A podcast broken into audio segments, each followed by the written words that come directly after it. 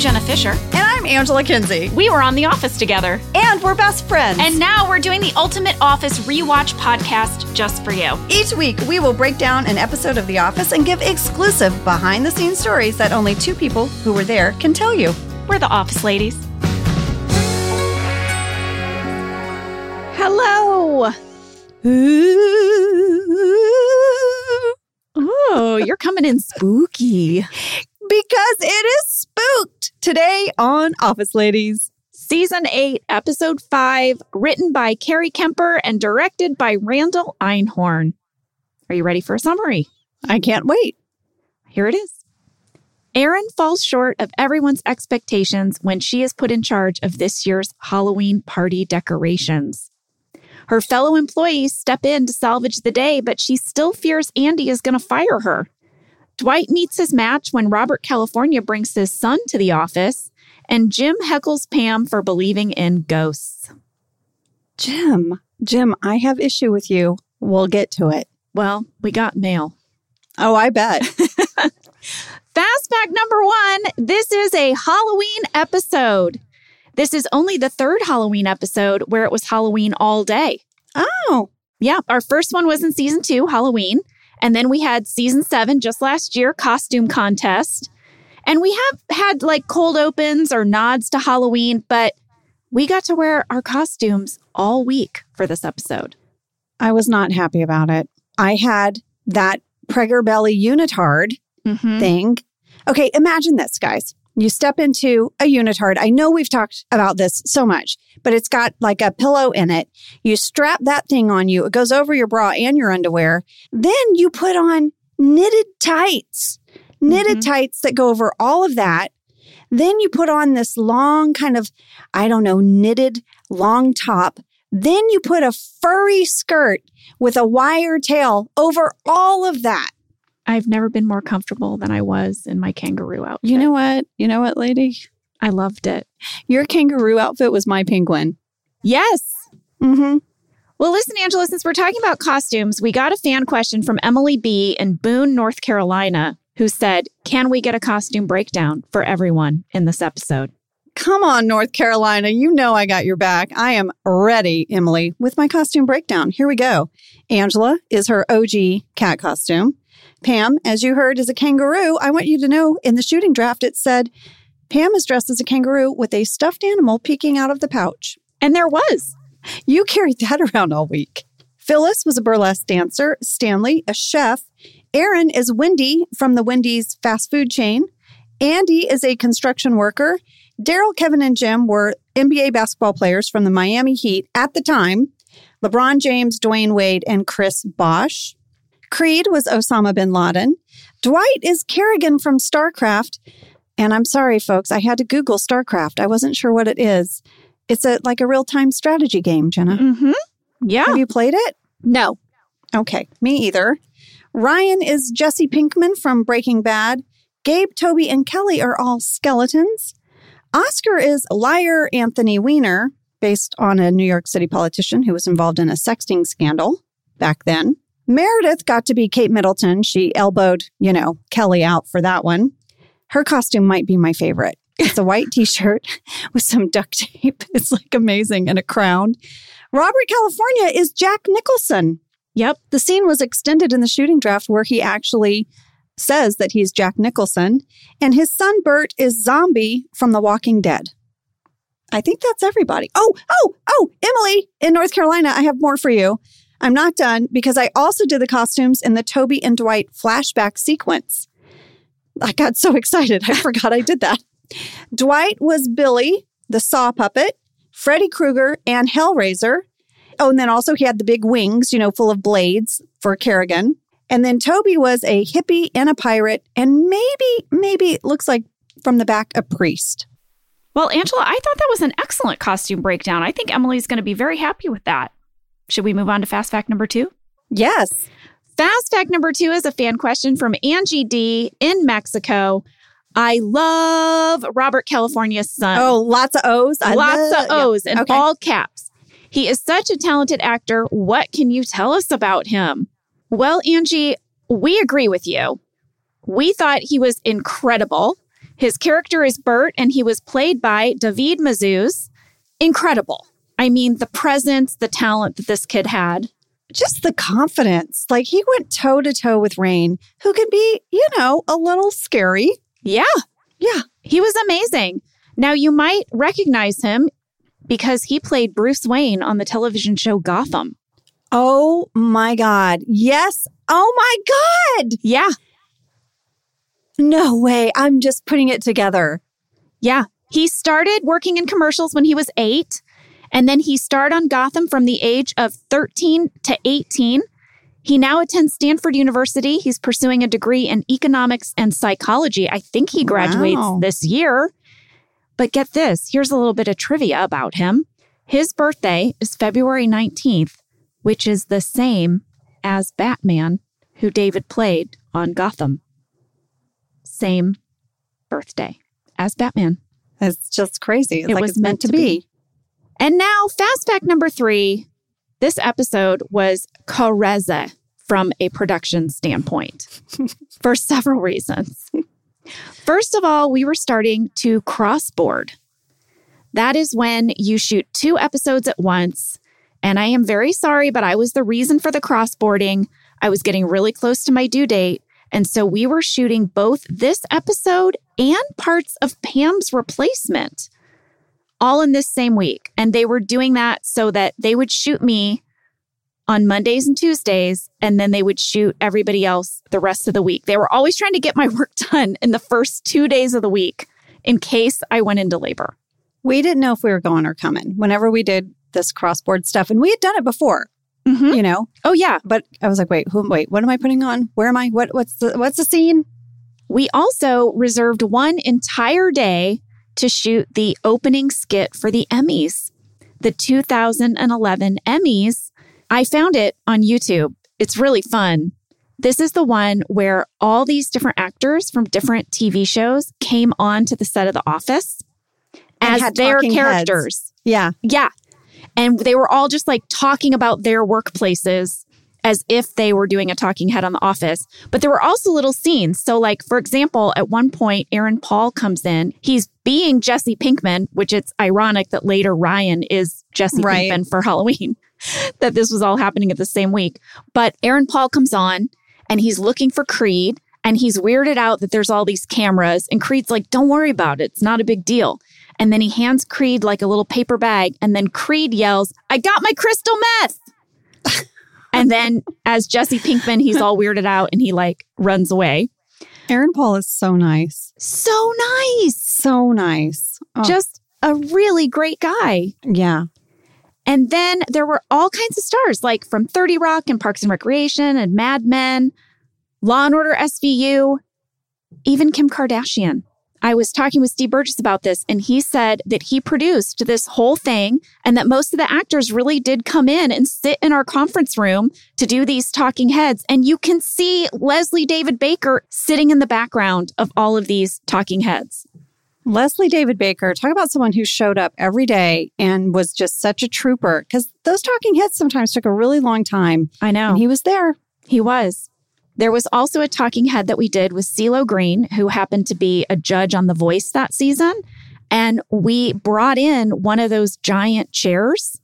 So he's sitting in one of those giant chairs instead of our regular chair. Steve Burgess said in order to get the chair into the conference room, we had to take down the entire wall of the conference room, move the chair in, and then rebuild it. Isn't that insane?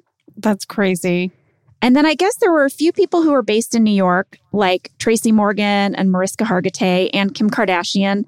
And in that instance, there was a crew in New York who shot them on a green screen. And then we sort of like inserted our background. And then I guess Matt Sohn also took a camera around. He went to the Mad Men set and same thing. He like set up a green screen because that was the only way to grab, you know, those other talking heads. But um, yeah, this was a big deal. It took 12 hours, a whole day. It was our Wednesday. So we cross boarded on Monday, Tuesday, and then we did this crazy Emmy extravaganza on Wednesday. And then Thursday, Friday was like more of spooked. It was bonkers. I was curious to see what was happening during the week that we filmed this. I always go and check my email, my digital clutter, just to see. And I actually found this in my digital clutter. Ken Jeong emailed me like at 9:52 p.m. the day before and said, "Hey Angela, are you going to be on set tomorrow? I'm going to shoot something on your set for the Emmys, and I miss you. I hope all's well. Will I see you? XOXO Ken." Oh, Because we have been friends a long time. We did a movie together years ago called Furry Vengeance, where we played the bad guys. And I wrote back and I said, Ken, I'm so sorry. I'm not in today. I'm bummed that I will miss you. Have fun. aw. So it was my day off and I did not come in. Well, Angela, you and I are not in the Emmy extravaganza thing. I think we had the day off. Yeah, I don't know why I'm not in it. I don't know why you're not in it. Phyllis is also not in it, and Kate is not in it. But and Ken Jeong did not make it in either. So I don't know what he filmed, but I guess it got edited out. exactly. Well, that's all I got for Fast Facts. Should we take a break and then um, come back and see Andy is reviewing everyone's costumes before they can wear them? Very controlling. Yeah, he's got rules. Yeah.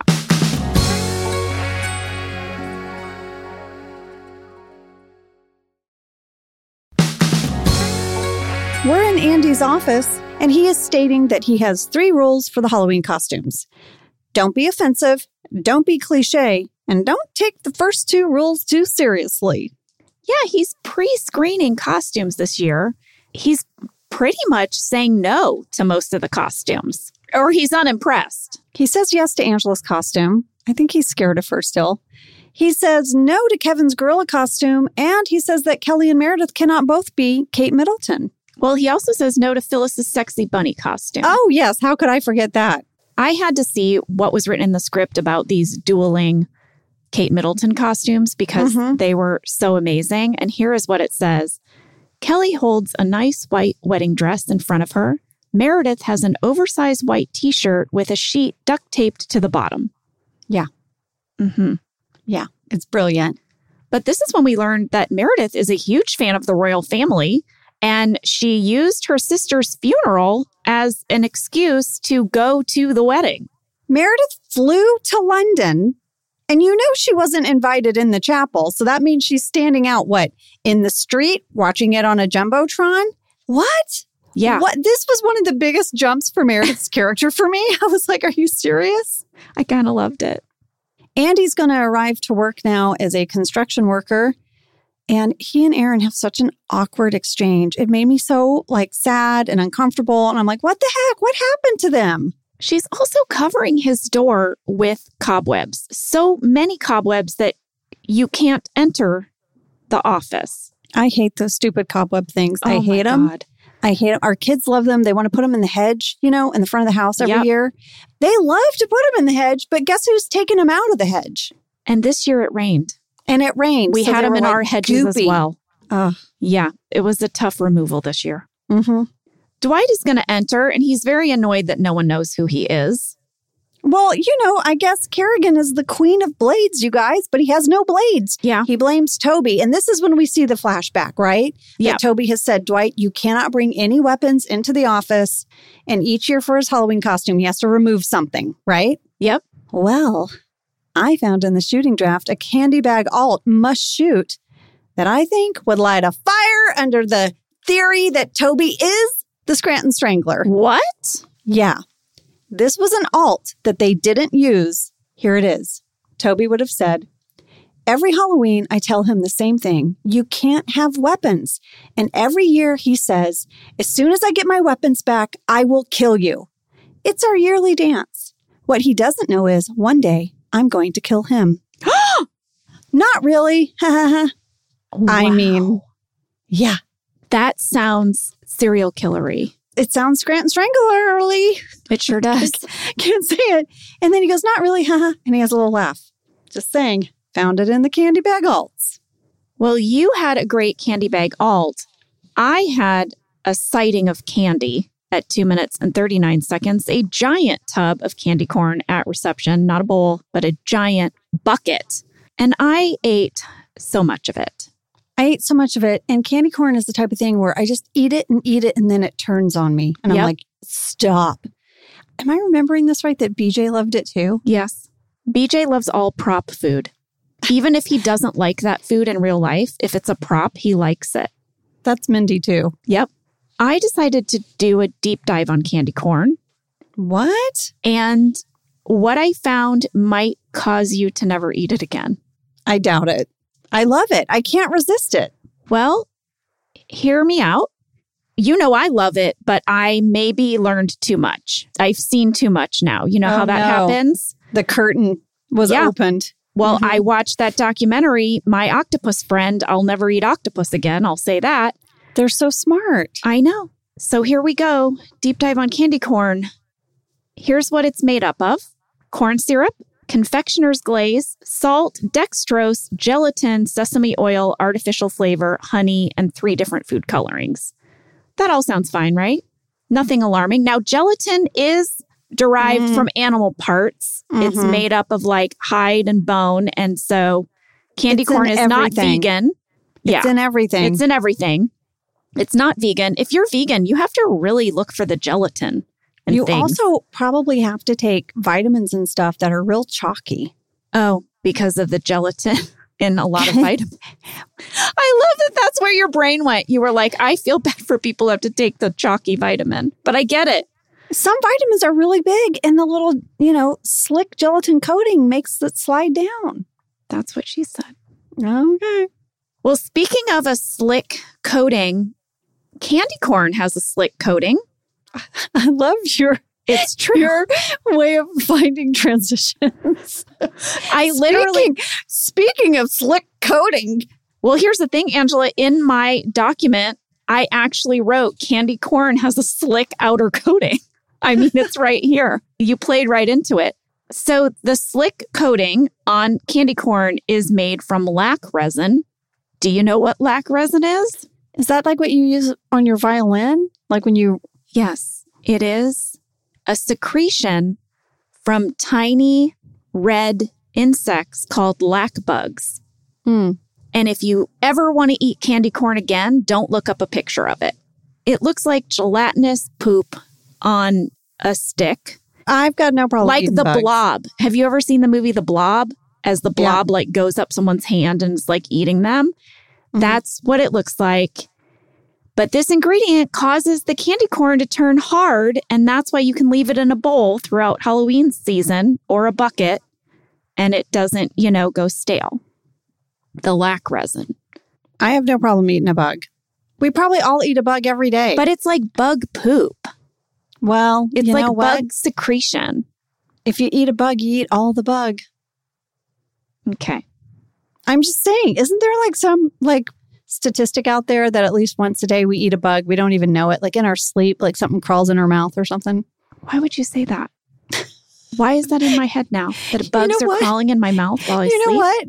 I'm realizing I'm That's like horrifying. I I feel like I just like I just pitched an idea to Gabe for his weird movies. You sure did. Well, there you have it. Everything you wanted to know about candy corn. I'm still going to eat it. I'll eat that insect poop.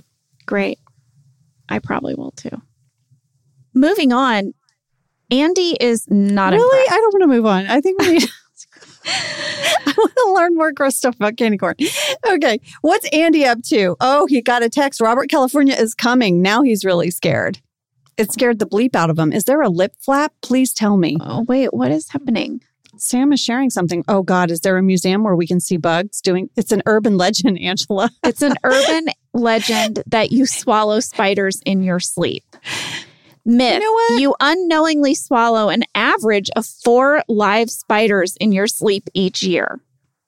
This is a myth. Now look up how often in a day do we eat a bug? Like a gnat or something. What do you? Is your mouth just open all the time? I mean, what scenario are you just inhaling and digesting these bugs all day? Close your mouth. Bug don't fly in. Oh my gosh. That's making me laugh. Oh, here's from Oh. Sam already. The average person unknowingly eats a surprisingly high number of bugs each year. Thank you. Thank you. The average person consumes up to one and a half pounds of insects annually through fruits and vegetables. That amounts to about 440 to 660 bugs in a year. Thank you. But I not for just you. crawling in or flying Fine. into your mouth at random Fine. because they're on fine. something that you're actively choosing to ingest. Whatever. I said I think we Whatever, all it's eat bugs. My point stands. We all eat bugs. My point stands. Okay, we'll let it lie. We will. We eat bugs, We eat bugs. but they don't just fly into our mouth. They just fly into our mouths. But they get in there. Yep, Mm-hmm. apparently they do. One and a half Sam. pounds of bugs a year. Yeah.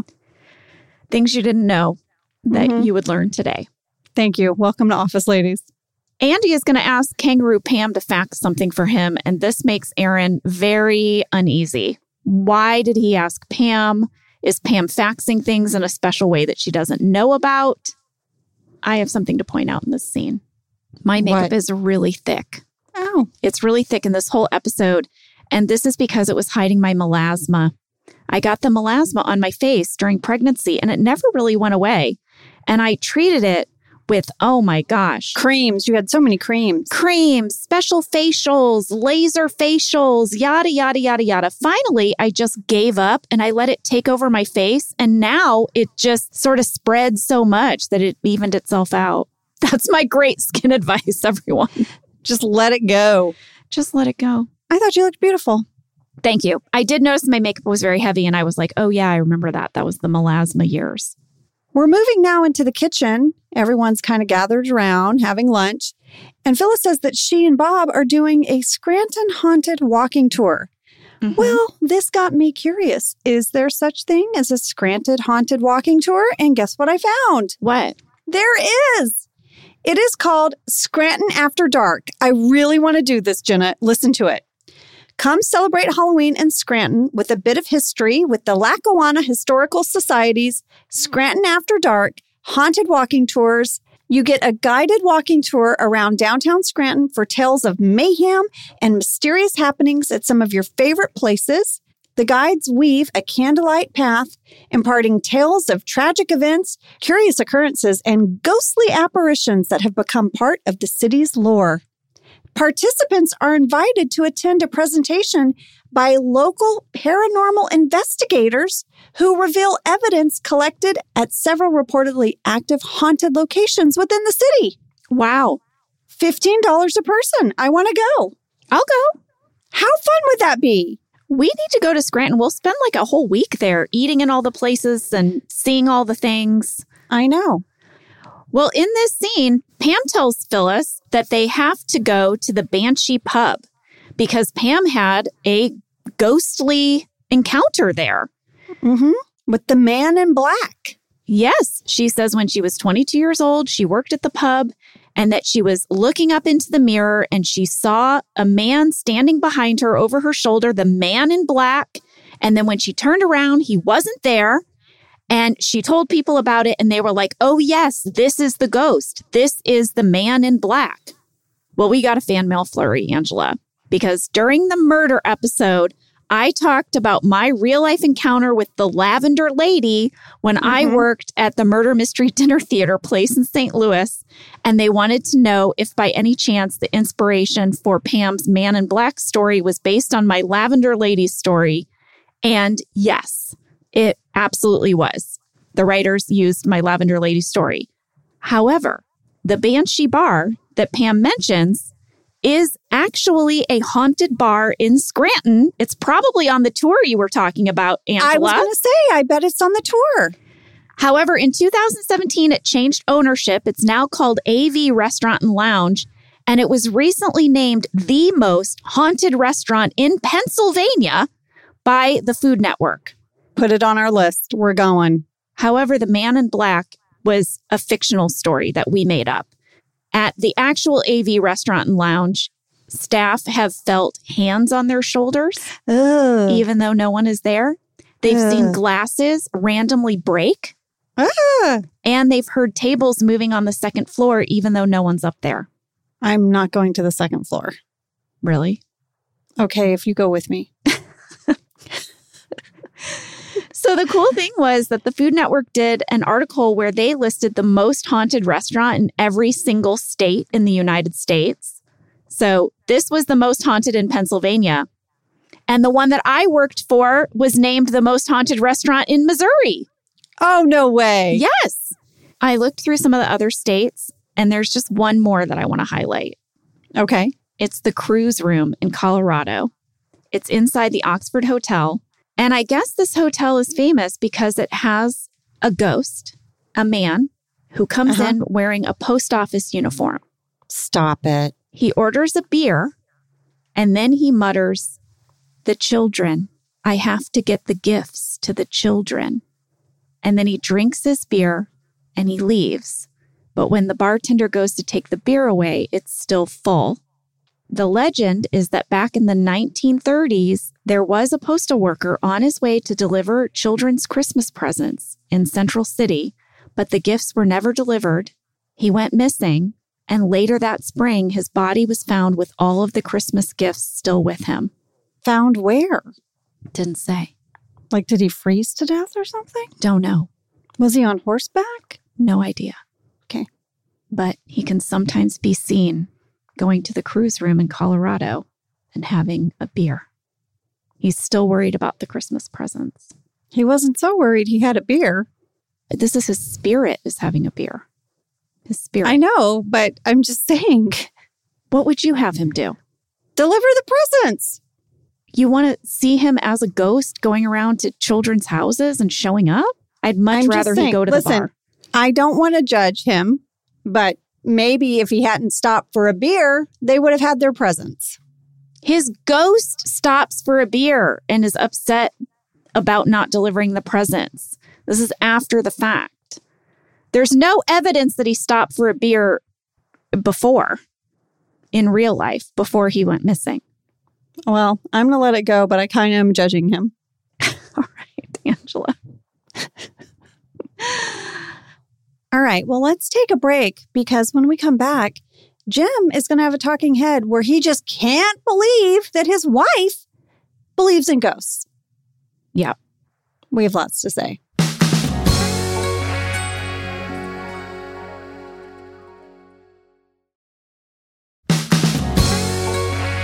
I'm going to call this next scene, What the heck, Jim, in the break room? Okay. so catchy. What the heck? Break room scene. Because Jim is going to ask Pam, I mean, does she really believe in ghosts? You know?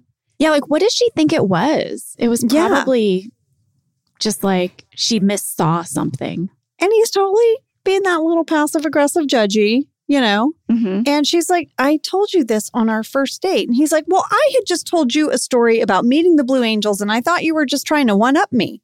Yeah. He's so taken aback that she might believe in ghosts. Well, we got a fan question from Aiden W. in Portland, Oregon, who says, All right, I have to know. Everyone in the studio, Sam, Cassie, Angela, Jenna, who believes in ghosts? Sam, go first. I definitely believe in ghosts. And I encountered one much like your story years ago was bartending at a place called Pour Vous, which is a French uh, bar here in Los Angeles. And just like your story, looked up at a mirror and there was somebody behind me. And when I turned around to them, they were gone. I have a question. Why do Mhm. so many ghosts go to bars? I don't know. They really love a bar. but there was all sorts of stuff. You know, glasses would come off the shelves, bottles would come off the shelves, all sorts of stuff like that. Wow. Hmm. Is that your only ghost encounter? Your only personal one? That's my only personal one, but I believe. I'm a hard believer. Cassie? My answer is no. Ah! I knew, I knew that you would not believe. I Yeah. knew I that your I logical brain Yeah. would not Yeah. go there. Yeah, but I do have a reoccurring experience I can't like I think there's a logical psychological explanation to it, but every time a family member or friend passes, a smell I associate with them, I smell it when I'm driving like within that month that it happens. So it's gotten to the point now that I'll just be like, hello, you know, goodbye. Mm. But that always happens to me. So I don't know what that's about. Does it happen before you know they've passed or within sort of the month of their recent passing? within the month of their recent passing. So it could be like a psychological trigger. But I did have the first time it happened, my friend was in the car with me and uh, she smelled it too. Oh. Wow. I don't know, Interesting. but no. Angela? Um, yeah, I mean, you know, I totally believe that, you know, um, there's spirits. I totally believe it. You know, I haven't had like an encounter. I don't have like a story, but I've sometimes just had a feeling. One time I was doing the the show Haters Back Off for Netflix and we were filming in Vancouver at a really really old building that was used in like the 40s as an insane asylum. They gave people lobotomies there. It was like Wow. creepy and it's condemned. Half of it is boarded up, and the other part of it, they rent out to TV and movies. And we were there and filming at night, and there was a floor that some of our local crew members were like, We don't go on that floor. We don't go on that floor. And there were no lights on that floor. It was getting dark. We had to bring in all of our own lights, you know? And so a few of us were like, okay, let's go up the back stairwell up to that floor. It was so creepy. And now I don't know if I just built out what might have happened there, things like that, but I did not like the feeling there at all. I was like, no, I'm not, I'm gonna go back down. I'm going down. I'm gonna where are the lights? Where, where's craft services? I'm getting out of here. I didn't like it. Hmm. What about you, Jenna? All right, Jenna. I think I have a ghost in my house. Oh, wow. That's a country music song. I'm just a ghost in this house. I don't like to talk about it Oh, because because you don't want to let the ghost know. I am right now sitting in the closet of the ghost. The ghost Mm, is in my podcast closet. Okay. okay. So, Does it record? no, there's a window in my closet. So, this closet, it is the house is almost 100 years old. It turns 100 years old next year. This room that is my office has a old fashioned closet that has like a built-in vanity with a Mhm. mirror and two Hmm. windows next to it and then like a cedar closet. And this was the vanity of the woman who originally owned the house. And- Oh. Okay. This was like her dressing room. One of the windows opens on its own all the time. All the time. I will shut it and I'll come back at another time and it's open. Oof. It just is that way. I have come to accept it. Um, she seems friendly. I think she just wants some fresh air. I don't know. Lee is convinced that the latch on the window is just weak Lee is the your wind Cassie. blows it open. But I'm Yep. like, I don't know. I mean, I have now over that window, I have like a heavy, thick sound blanket, you know, because I podcast in here now. And even still, the window opens from underneath the heavy sound blanket. So, like, what? Yeah. I just um I just try to you know I just try to respect her space. Um Yeah. but I am convinced that I don't know, something's opening my window. All right. But we're existing together now. I believe it. Here's what I won't do. I will never ever go on like a ghost finder thing where they come in and seance my house or like look for the evidence. We're just going to keep it how it is, which is in a real gray area where it might be the Mhm. wind, it might be Mhm. the lady. We close the window when it's open and we just all live our lives. I don't want more information. You don't want to confirm that someone died there? She did. She did, uh, I think, die here, but I'm not 100% sure. Yeah. yeah. Yeah. They say if you're not in a new home, probably someone has died in your home. Yeah. Yeah. Well, thank you everyone for sharing. I guess we are what, 75% for ghosts, 25% no ghosts? Mm-hmm. Mm-hmm. All right. Speaking of spooky, how's Mhm. that transition? I liked it.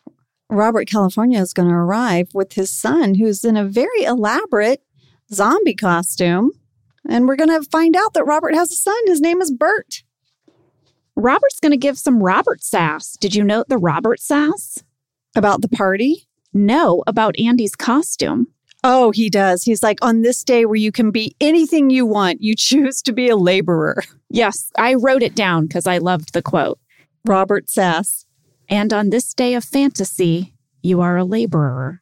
Yes. I loved it. Well, the other Robert Sass I was talking about is how he points out kind of like the kitty decorations that Erin has put up. Yes. And Erin is so, you know, mortified. She's like, oh my gosh. And Andy's like, well, we have a better party that's going to, it's going to get spookier and blah, blah, blah. And this makes Erin spiral. Yes. Well, something that Robert does like are the skeleton costumes that Gabe and Kelly and Toby are wearing. Kelly and Toby planned it. Gabe just kind of took it upon himself to join in. They even have a song and a dance. Yeah. After which, Robert kind of very casually but pointedly digs into Kelly's greatest fear.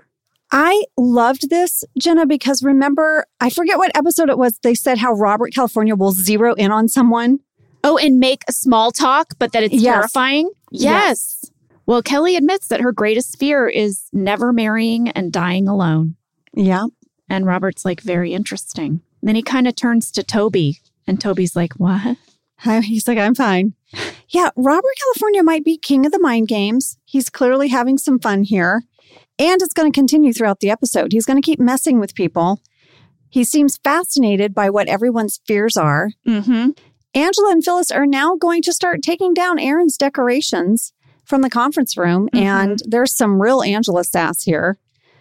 She's like, Are we, are we able to really talk? Are we still sparing feelings? Because I hate all of this.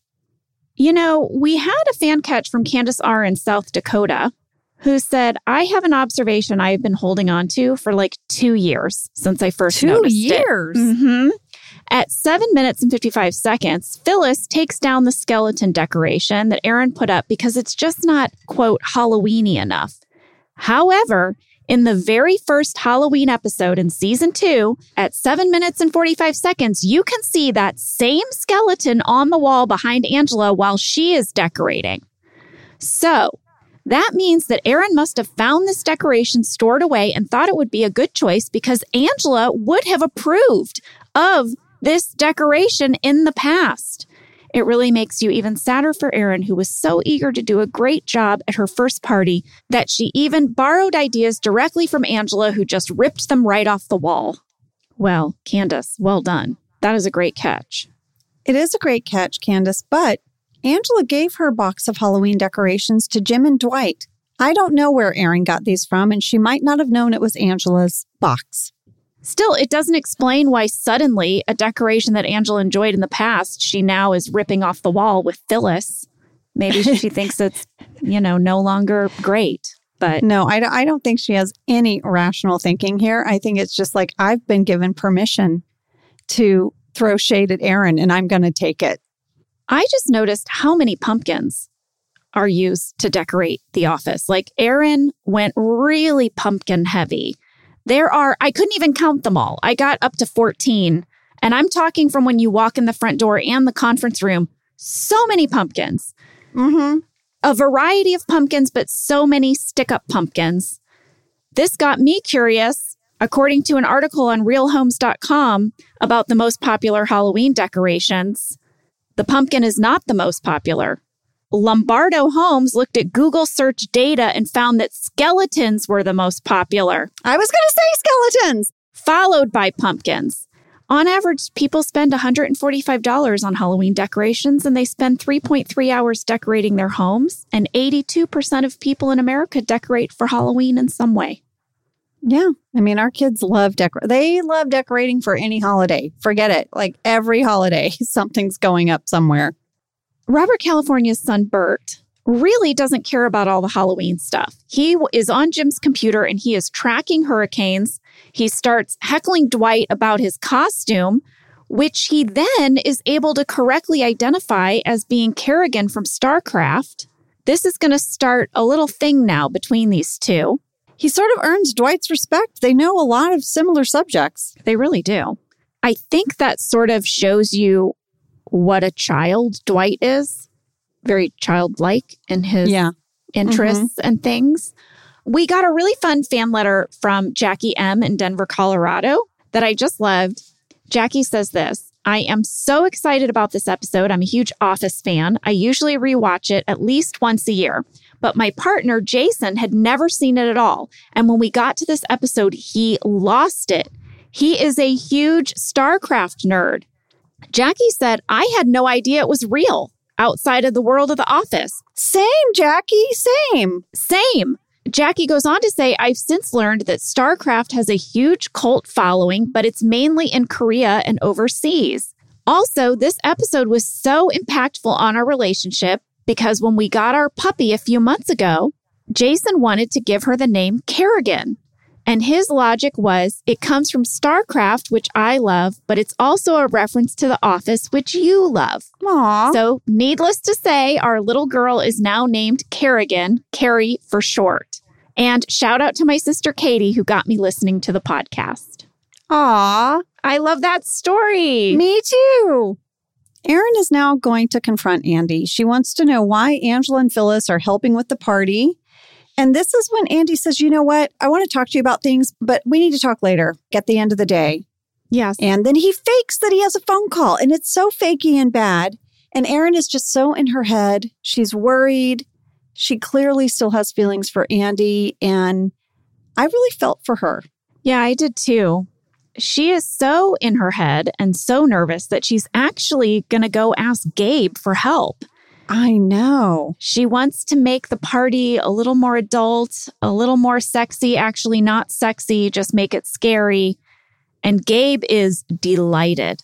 But like he does his like creepy laugh. He's like, I I'll be back. It's true. This next scene is going to get us a note from standards and practices. the finger. Mm-hmm.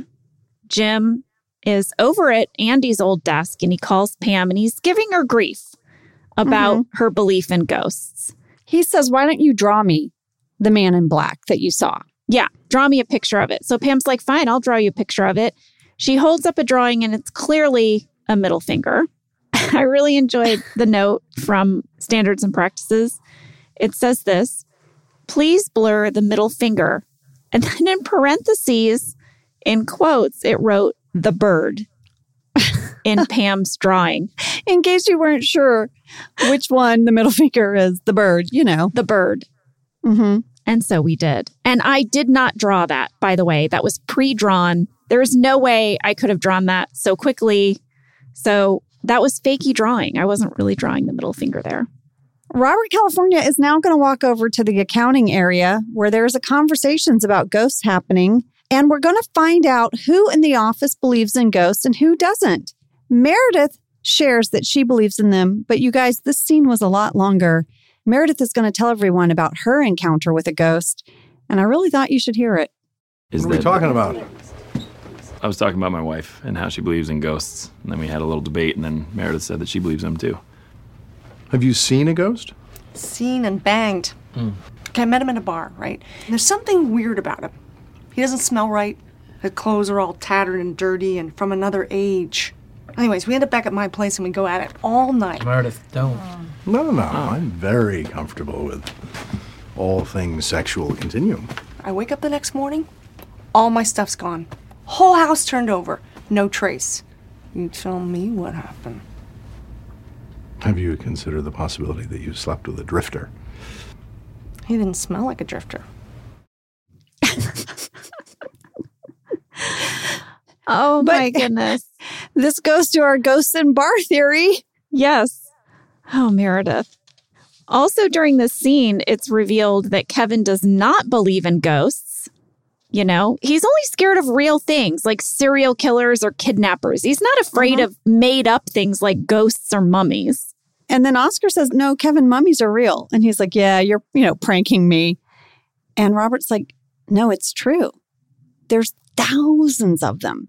They're, you know, in museums, they've been mummified.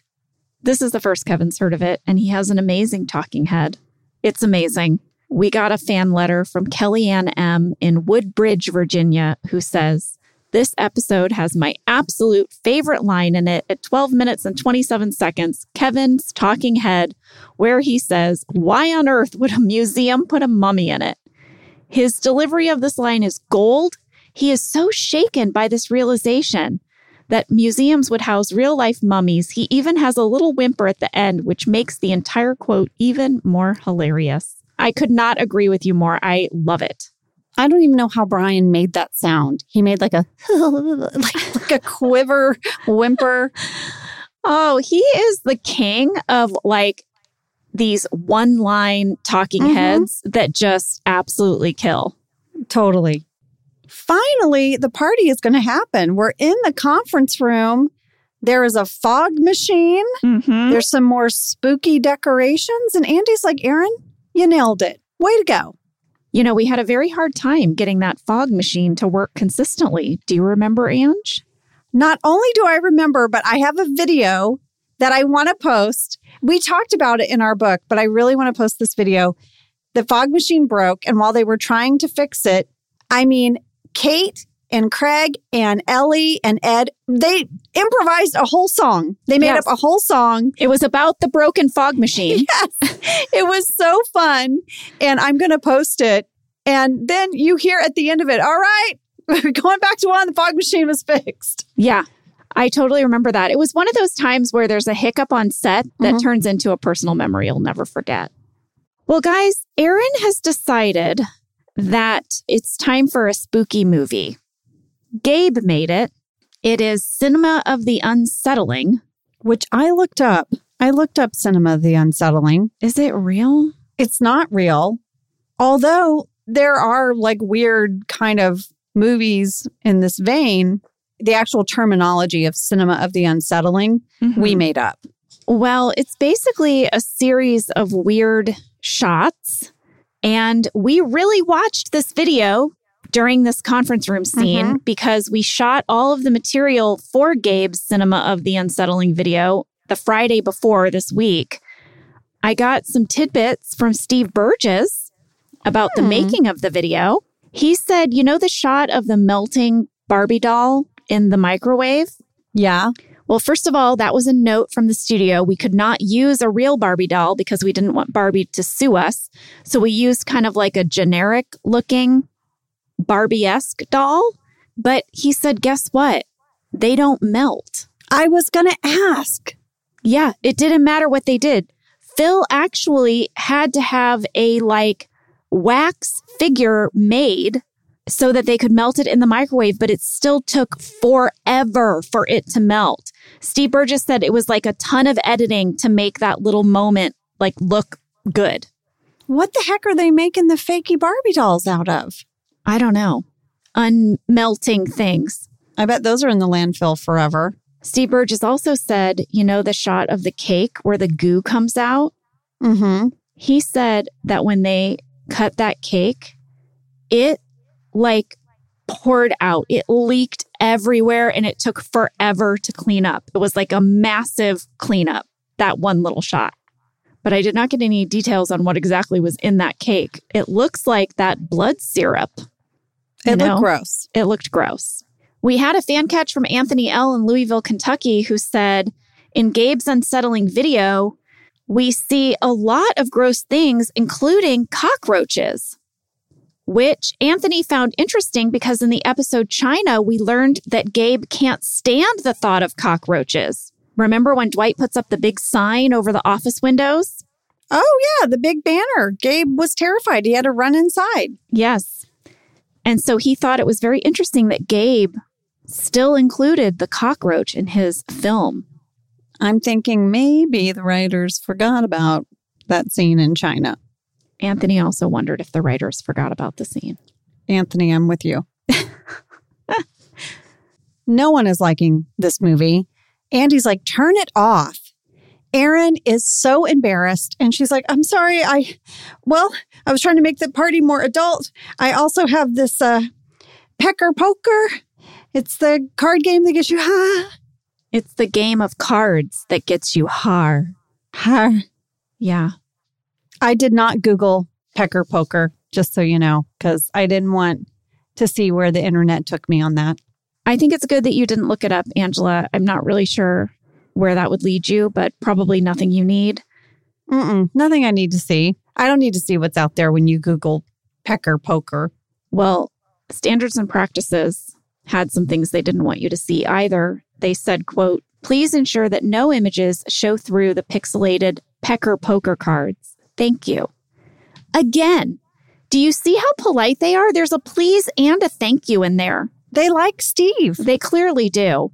People really liked our reaction to Pecker Poker. Angela, Steve Burgess wrote that it made him laugh out loud when he saw our reaction. Many people wanted to know if we were genuinely surprised because our reaction looks so genuine. But uh, no. No. we knew it was coming. I don't know. We just gave a good reaction that day. We did. So guess what? There's no coming back once you introduce Pecker Poker at work. Immediately the next scene is Erin in Andy's office with Robert California. And he's asking her, why didn't you just ask Andy for clarification about what adult Halloween party meant? I mean, you guys are clearly very close. Yeah. And then there's that awkward look between the two of them. And Robert's like, oh, I see. Mhm. Well, this is now none of my business. but I'm going to stay. he? He's going to stay and watch it all play out. This is when Andy tells Erin that the thing he wanted to tell her is that he's dating someone. They've gone on 31 dates. And it's kind of weird because he hasn't let this woman call the office or come by the office to kind of spare Erin's feelings, but now it's getting weird. And so he needs to tell her. I thought Erin was going to like just slowly die inside. I can't believe she even made it out the door. Ellie Kemper crushed it. She did. She crushed it. I felt her heartache. I felt her awkwardness. I felt her embarrassment. I was like, oh, poor Erin. The next scene, Pam is being questioned about her ghost sighting again. I know. I love that she called Jim out and was like, hey, how is this any different from you being superstitious about your jersey, you know, and not washing it? Well, I want you guys to know the scene was longer and a few people take Pam's side. It was cut out, but I want you to hear it. Please. If ghosts aren't real, how come everyone knows what they look like? It's not like a bunch of people got together and agreed on a lie. Thank you. Interesting. Every culture has this trope. Clearly, there's some sort of real phenomenon out there. Oscar, Would it? how are you on that side? This isn't about sides. This is about me seeing a bluish, gray old man in the mirror and then he vanished. Pam, This is important. Was he me? Am I he? No, Creed. But that would make more sense. A bluish gray old man. And then Creed is amazing. Tell me, Pam, was that me? but we learn in this scene that Stanley and Oscar are on the same side as Pam. And we know that Meredith is. So there's more people in the office that believe in ghosts. During the scene at 17 minutes and 4 seconds, on the light fixture behind Jim, there is a fake black crow. It is a decoration. However, I will have you know that more than once, more than twice, I don't know why, I would just catch that crow in the corner of my eye and it would make me flinch. This decoration really got to me the week we were shooting this. and I was very distracted by it during the scene. And when I saw it, it was one of those things where I was like, oh my God, it's a crow. The crow! I remember the crow.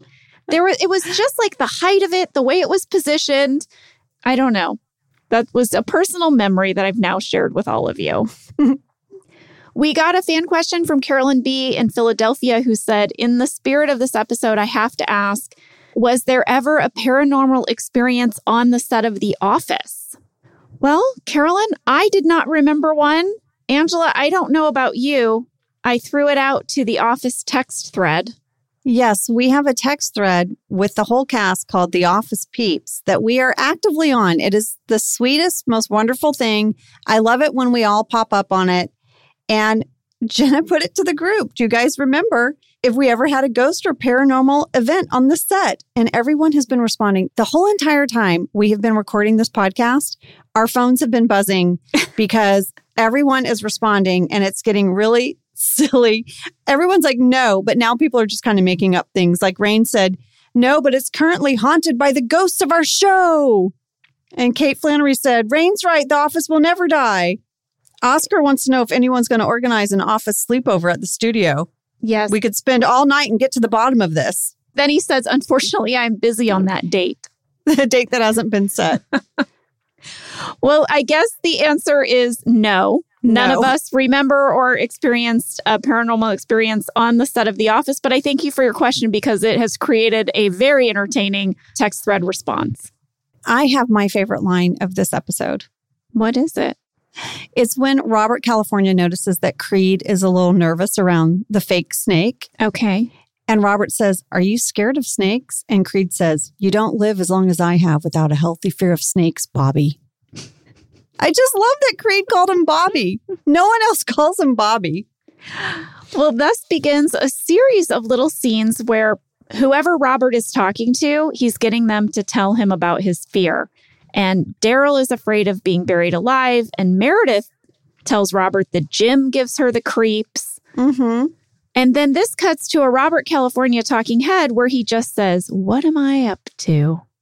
Bum, bum, bum. He then launches into a huge, long story, Mm-hmm. a creepy, scary story where he singles out every person practically in the bullpen and plays on their fear in his story. Yes, the story has a snake. It has someone being buried alive. It has mummies. It has someone dying alone. It has a tall, slim man. Jim. Yeah. And it ends so oddly. Yes.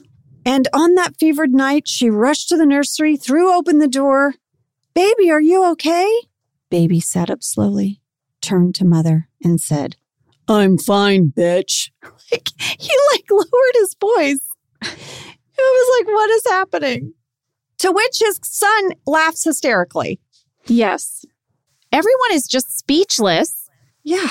And Robert's going to explain what it was all about in his final talking head. He says fear plays an interesting role in our lives. How dare we let it motivate us? How dare we let it into our decision making, into our livelihoods, into our relationships? It's funny, isn't it? We take a day a year to dress up in costume and celebrate fear. There you have it.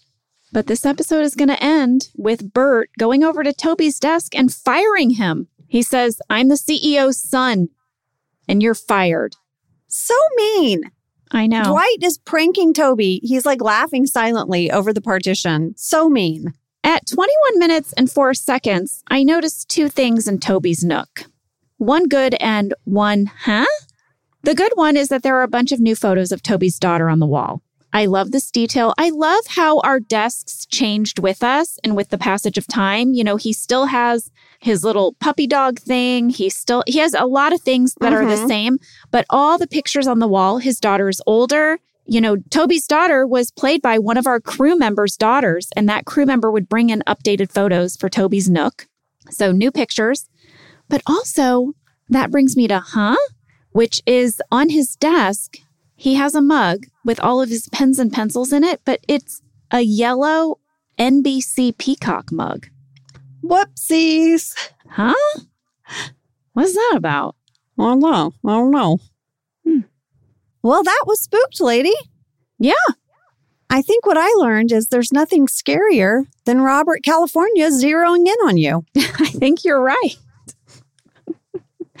I think you're right. Well, thank you everyone for listening. Thank you to Steve Burgess and the Office Peeps text thread for getting back to us. And thanks to you guys for sending in your questions and comments. We just love them so much. And happy summer, everybody. We're going to take two weeks off. My birthday's coming up. Mm-hmm. Angela, once again, we will not be working on your birthday. I know. We won't be working on my birthday. Oh, That's no. okay. I'll eat cake for everybody. Well, we'll see you in two weeks, everyone. Love ya. Bye.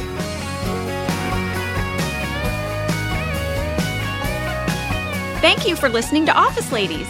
Office Ladies is produced by Earwolf, Jenna Fischer, and Angela Kinsey. Our show is executive produced by Cody Fisher. Our producer is Cassie Jerkins, our sound engineer is Sam Kiefer, and our associate producer is Ainsley Bubico. Our theme song is Rubber Tree by Creed Bratton. For ad-free versions of Office Ladies, go to StitcherPremium.com. For a free one-month trial of Stitcher Premium, use code OFFICE.